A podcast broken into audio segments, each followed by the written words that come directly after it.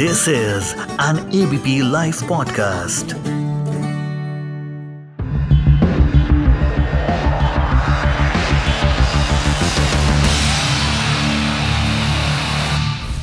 Hi everyone, hello and welcome to a brand new episode of uh, Khel is Well. I am your host Kuntal Chakraborty. ये एक ऐसा podcast है जहाँ हम बात करते हैं anything and everything about sports खेल इज़ वेल में आज बात करेंगे प्रो कबड्डी की the event which has become very popular in last few years pro kabaddi में यूपी योद्धा की जो टीम है, उसमें स्टार खिलाड़ी है नितेश कुमार प्रदीप नारवाल और श्रीकांत जाधव हम आज बात करेंगे इन्हीं खिलाड़ियों के साथ और जानने की कोशिश करेंगे कि प्रो कबड्डी इतना पॉपुलर कैसे बनी पिछले कुछ सालों में और इस साल जो एक्शंस चल रहा है, फ़िलहाल बैंगलोर में, कैसा चल रहा है यूपी योद्धा की जो टीम है?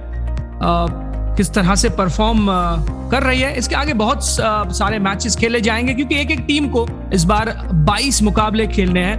And we are in the middle of the tournament now और छह ही मुकाबले एक टीम अब तक खेली है यहाँ। तो शुरू करेंगे श्रीकांत से। श्रीकांत, ये बताइए कि मैंने तो प्री सीज़न में आप आप लोगों के वहाँ जाकर देखा कि टीम में किस तरह की कमराडरी है एक दूसरे के साथ कितने अच्छे दोस्ती हैं आप लोगों की। तो अब छह मुकाबलों में आप लोग खेल चुके हैं। तो ओवरऑल कैसा चल रहा है सब कुछ?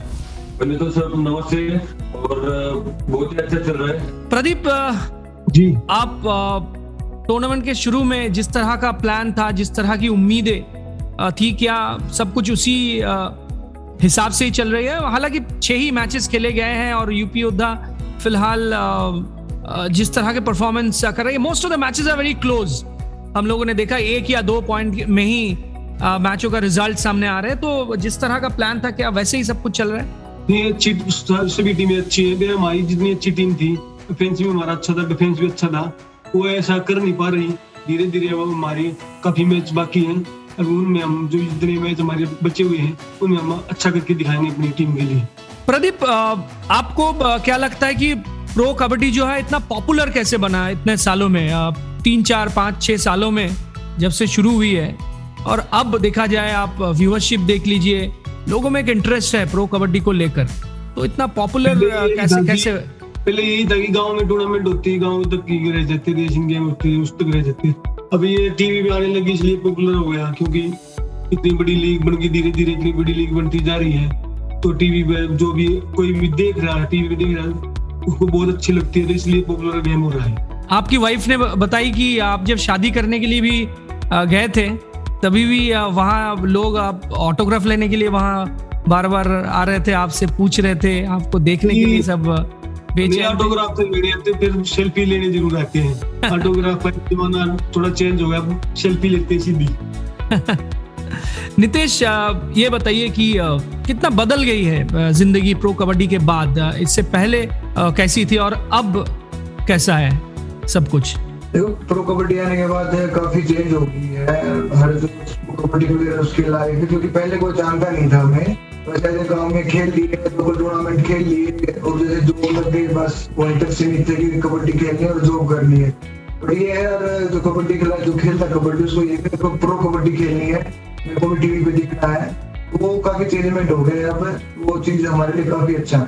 श्रीकांत, आपसे जानना चाहेंगे कि बायो बबल में रहकर खेलना आसान नहीं है और मेंटली बहुत ही चैलेंजिंग है भी क्योंकि दो महीने लगातार खेलना वहाँ बैक टू बैक मैचेस है। आप बाहर नहीं जा सकते हो, लोगों से मिल नहीं सकते हो।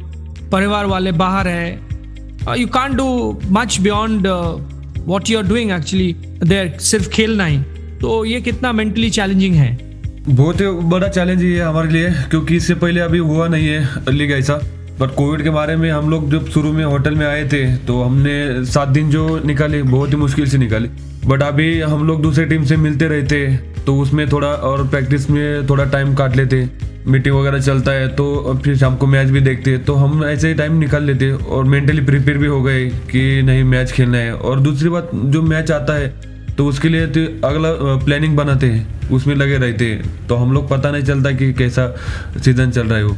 नितेश, आप एक डिफेंडर है। मैंने जितना भी देखा, लोगों को तो बाहर से लगता है कि शायद सबसे ज़्यादा फ़िज़िकल स्पोर्ट है रग्बी और उसमें इंजरी की संभावना भी सबसे ज़्यादा है। लेकिन कबड्डी अगर देखा जाए तो इसमें भी कम नहीं है। और it is almost almost like rugby जहाँ प्रैक्टिस में भी इंजरी की संभावना है। मैच में भी है। तो एक डिफेंडर के लिए खुद को बचाकर खेलना और साथ ही साथ टीम को भी जिताना कितना चैलेंजिंग होता है और किस तरह से दोनों को एक साथ आप मैनेज करते हैं। यही है डिफेंडर को थोड़ा वैसे स्ट्रॉन्ग होना पड़ता है मेंटली भी, क्योंकि हैवी राइडर होते हैं डिफेंडर इतने ज़्यादा मतलब हैवी नहीं होते हैं। तो मेंटली स्ट्रॉन्ग होना पड़ता है और इंजरी तो मतलब होती रहती है।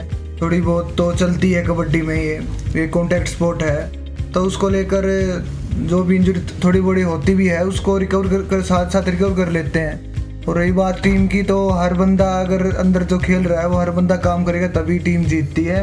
और हमारी टीम बिल्कुल ऐसे खेलती है कोऑर्डिनेशन के साथ और आगे भी ऐसे ही खेलेगी। प्रदीप पिछले 10-12 सालों में अगर देखा जाए तो इंटरनेशनल कबड्डी जो है वो कितना बदल गया है?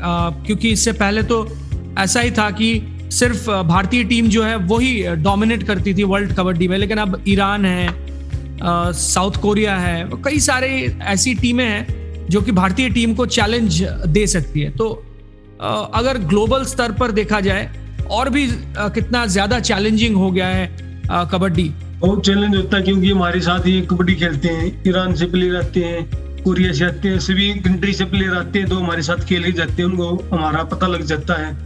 कि ये क्या करता है, ये डिफेंडर क्या करता है राइडर क्या करता है। तो इसलिए हमारे को, हमारे साथ ही खेलते रहते हैं। तो इसलिए वो आगे बढ़ रहे हैं। नितेश, ये बताइए कि इस बार जो 12 टीमें हैं प्रो कबड्डी में और 22 मैचेस आपको खेलने हैं, और इसमें यूपी योद्धा के लिए सबसे चैलेंजिंग टीमें कौन सी कौन सी टीमें हैं? और अब तो we are in the middle of the tournament और ये देखा जा रहा है कि हर मैच लगभग बहुत क्लोज रिजल्ट्स उसमें आ रहा है। कोई टीम तीस अंक बना रही है तो कोई इकतीस अंक लेकर मैच में जीत हासिल कर रही है। तीन तीन मुकाबले हम जब रिकॉर्ड कर रहे हैं, इस पॉडकास्ट को तीन तीन मुकाबले ऐसे रहे हैं, जिसमें यूपी योद्धा की टीम जो है ड्रॉ किया है। तो बहुत ही क्लोज इंटेंस जो मुकाबले हैं इसको तो क्या कहेंगे आप? ये देखो, अब की बार काफ़ी टफ कंपटीशन हो रहा है स्टार्टिंग के मैच से ही, क्योंकि टीमें काफ़ी अच्छी मेहनत करके आई हैं। और यही है, हर टीम अच्छी है और अच्छा करने के लिए सोचती है। और रही ये टाई की बात तो टाई इसलिए हो रहे हैं क्योंकि आगे अब पॉइंट टेबल पे लास्ट में पॉइंट ही ऐड होते हैं तो एक ये चाहते कि मैं लूज ना कर जाऊँ अभी तो इस वजह से मैच टाई ज़्यादा हो रहे हैं अब की बार। प्रदीप, हरियाणा से इतने सारे खिलाड़ी क्या वजह है कि इतना अच्छा कर रहे हैं कबड्डी में? अब मैंने देखा कि कई सारे ऐसे खिलाड़ी हैं जो शायद पहले वो रेसलर्स बनना चाहते थे, बाद में कबड्डी में आए। और कबड्डी में भी अच्छा किया। क्या ये दोनों जो खेल है एक दूसरे के साथ किसी हिसाब से कनेक्टेड है? कि हरियाणा से इतने अच्छे रेसलर्स भी आ, सामने आ रहे हैं और कबड्डी प्लेयर्स भी? पहले तो यही होता है कि अपने गेम को चुनते हैं कि कबड्डी खेलनी है रेसलिंग करनी है हमने। अब ज़्यादातर यही होता है कि रेसलिंग को कम चुन रहे हैं कबड्डी ज़्यादा चुन रहे क्योंकि टीवी आती है वो हर साल दिखाते हैं उसको। तो इसलिए कबड्डी ज़्यादा कर रही है। लेकिन बहुत सारे ऐसे खिलाड़ी भी मैंने देखा जो कि शुरू में कुश्ती में ट्रेनिंग लिए और बाद में कबड्डी में शिफ्ट किया। ट्रेनिंग तो किसी चीज़ की भी कर लो किसी चीज़ में भी आ सकता है ट्रेनिंग करने के लिए क्योंकि वो तो अपनी ट्रेनिंग का शैब होता है। तो अब तो फ़िलहाल तो कबड्डी में ज़्यादा आ रहे हैं क्योंकि कबड्डी पॉपुलर गेम हो गया इससे ज़्यादा। श्रीकांत बहुत सारे खिलाड़ी ऐसे हैं ज़्यादातर खिलाड़ी अगर 75-80 परसेंट खिलाड़ी देखा जाए तो वो किसान परिवार से है। हरियाणा से चाहे या फिर महाराष्ट्र में यूपी में अगर देखा जाए तो कबड्डी भी जो है वो मिट्टी की खेल है, मिट्टी का खेल है। तो किस तरह से देखते हैं आप इसको? क्या इसमें कोई हेल्प होता है कि आप जब मिट्टी के साथ जुड़े हो और फिर कबड्डी खेल रहे हो प्रोफेशनल लेवल पर तो कितना, इसमें कितना हेल्प होता है? देखो सर, एक गेम है ना, एक रपन टैप गेम है। क्योंकि इसमें मारपीट भी चलती है धक्का बुक्की चलती है और चोट भी लगती है। तो जैसा एक खिलाड़ी खेती से आता है, क्योंकि कबड्डी मिट्टी का खेल है। तो ज़्यादातर फार्मर ही रहते हैं, सब बच्चे के माता पिता क्योंकि इनको बचपन से खेती में काम करना और उधर मतलब खेत देसी खाना, ये सब चीज़ इसमें आता है। तो इसलिए ज़्यादातर कबड्डी खिलाड़ी खेती से मतलब फार्मर होके आते आप तीनों से जानना चाहेंगे कि दिन का शेड्यूल क्या होता है और कितने घंटे आप लोग प्रैक्टिस करते हैं जब एक टूर्नामेंट चलता है प्रो कबड्डी जैसे एक इवेंट में आपको हिस्सा लेना होता है तो कितने घंटे आप दिन में प्रैक्टिस करते हैं और पूरे दिन में शेड्यूल क्या रहता है? पूरे दिन में शेड्यूल होता है क्योंकि सुबह जिम प्रैक्टिस होती है दोपहर को फ़िलहाल तो हमारी मैट प्रैक्टिस चल रही है। शाम को थोड़ा वैसे जॉगिंग जॉगिंग करके आते हैं। तो ये हो जाता है चार पाँच घंटे हो जाता है पूरे दिन में। नितेश एक कबड्डी खिलाड़ी के तौर पर जो है आप क्या अचीव करना चाहते हैं? कहाँ तक आप पहुँचना आपका लक्ष्य है? और फ़िलहाल उस लक्ष्य को हासिल करने के लिए आप किस तरह से मेहनत कर रहे हैं? यही है। अब तो जब मैं लीग खेल रहा हूँ यूपीदा के लिए तो यूपीदा के लिए मैं ट्रॉफी जीतूँ ऑफकोर्स और नेक्स्ट स्टेप यही है कि मैं अपने देश के लिए खेलूँ। वही लक्ष्य है मेरा कि मैं तो अपने देश के लिए खेलूँ। श्रीकांत इस टीम का नाम है यूपी योद्धा। तो आपको अगर मैं ये सवाल करूँ कि एक योद्धा में क्या क्या क्वालिटीज होना चाहिए? तो आपका जवाब क्या होगा? योद्धा मतलब झगड़ने वाला होता है। जैसा रामायण महाभारत में जिस अर्जुन पांडव, जो ये लोग थे, ये लोग खुद लड़के लड़के आए हैं। और उस टाइम जो यूथ होता था, उसको भी योद्धा कहते हैं, क्योंकि योद्धा में एक अलग क्वालिटी होती है कि लड़ना है, सामने वालों को मारना ही है।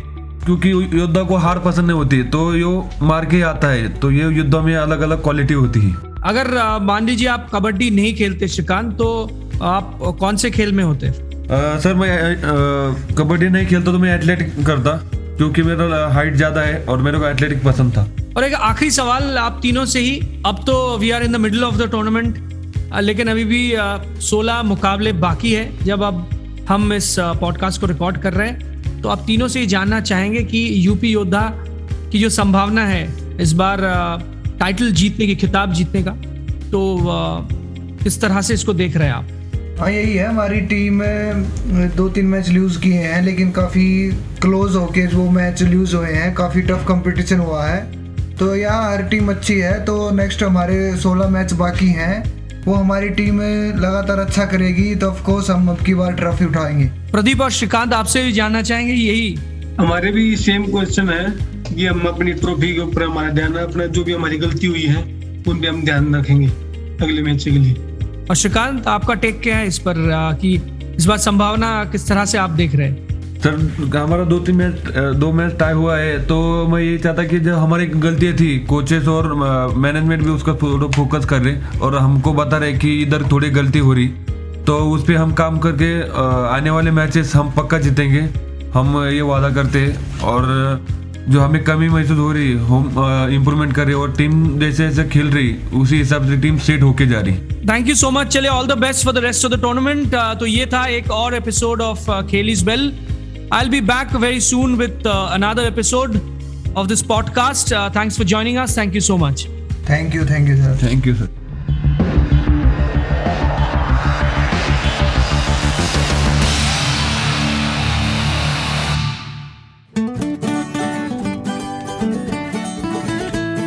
This is an ABP Life podcast.